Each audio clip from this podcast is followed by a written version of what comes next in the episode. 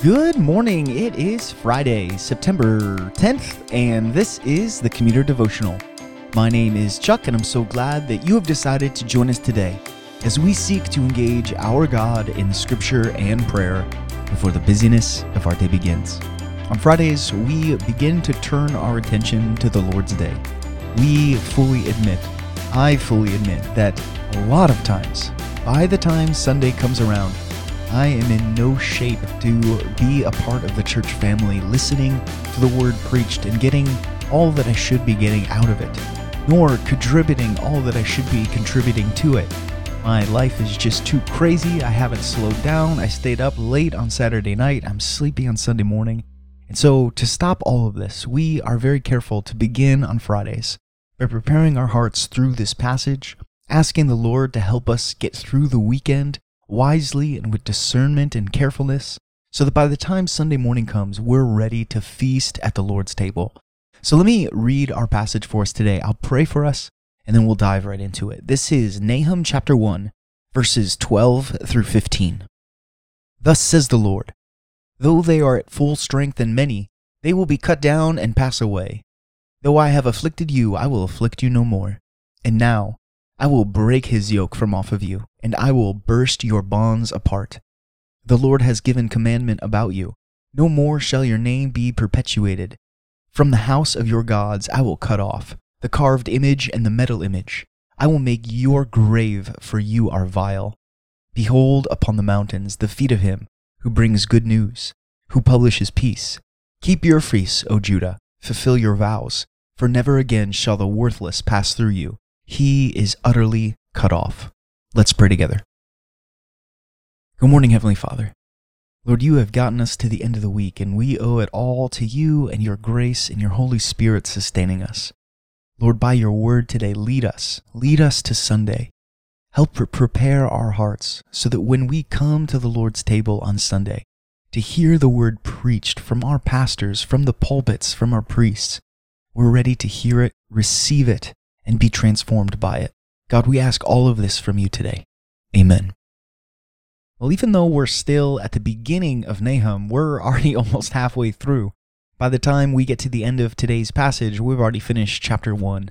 So remember, this prophecy is being proclaimed against the city of Nineveh, the capital of the Assyrian Empire. Secondarily, the Israelites and the kingdoms of Judah and Israel are part of this prophecy, but in a way less form.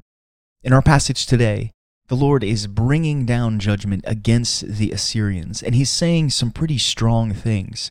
Even though they're at full strength, I'm going to cut them down. Even though they have a heavy yoke, I'm going to break their bonds apart. No more shall the name of the Assyrians be perpetuated. I will cut off their gods, all their carved and metal images. I will make a grave for them. The Lord is speaking strongly here through Nahum, but secondarily, he's also preaching hope to the nations of Israel and Judah. Notice he says, Though I have afflicted you, I will afflict you no more. Behold upon the mountains the feet of him who brings good news and publishes peace. Keep your feasts, O Judah, fulfill your vows, for never again shall the worthless pass through you. He is utterly cut off. And so we have before us today almost a contradiction if you think about what our passage is saying today versus what it was saying in the book of Micah. Remember, in Micah, that was a prophecy against Israel and against Judah. At the same time that Micah is prophesying, Assyria is just growing and growing and growing. In fact, during Micah's lifetime, the northern kingdom of Israel falls to the Assyrians, and the southern kingdom of Judah is constantly being assaulted by the Assyrians. And in our passage today, we see that the Lord is saying to Assyria, No more. Your time has come to an end. But at the same time, he's saying to Judah, Don't worry. These worthless people who pass through you will not pass through you anymore. Keep your feasts. And my friends, let's step outside of Nahum for a second, because we know that Assyria is not the last army to assault God's people. In fact, the nation that defeats Assyria similarly will defeat all of Israel and cast them into exile. We learned about that in the book of Daniel, if you remember. The Babylonians are coming. The Babylonians will destroy Israel completely, casting all of their people into exile. So, what are we looking at in our passage today? My friends, it's just a reaffirmation for us that the Lord is a Lord who has patience, He has mercy, He has grace for those who hold fast to Him. But for those who don't, like the Assyrians, He has no patience. He will cut them off completely. He will destroy the gods of the Assyrians. And in one sense, this is still true. I mean, can you name even one Assyrian god? But how many people across the earth could name the name of our Lord and Savior, Jesus Christ? And while this is the primary audience of the prophecy, the secondary audience must heed the same warning. And we know that unfortunately, they don't. Babylon is coming to take over, and terrible things will happen to the nation of Israel as a result.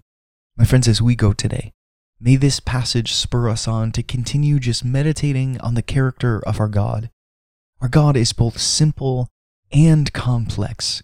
We can grasp him, and at the same time, we cannot even get close to grasping him. That is the nature of our God in heaven. May we meditate on the glories, on the infinite attributes of our God as we prepare our hearts for the Lord's Day. Let me close us in prayer. Lord in heaven, we know that from this passage in Nahum today, we have a lot to think about. Even in these few verses, we could spend time just thinking through each and verse, going back to the beginning of this podcast and listening to it being read again and again. Lord, you are a God who is so complex, and yet you are so simple. Your commands are not hard to follow, and yet they're impossible to follow. Lord, we're so thankful that you didn't leave it up to us to figure out, but you sent us Jesus. You sent us the first helper, and he has helped us. And then when Jesus went to heaven, you sent us another helper who is still with us today. Lord, by your Holy Spirit, may we be spurred on to holiness, to righteousness, to godliness by your word. Lord, let your word work within us today and prepare our hearts for the Lord's day. We pray these things in your Son's name.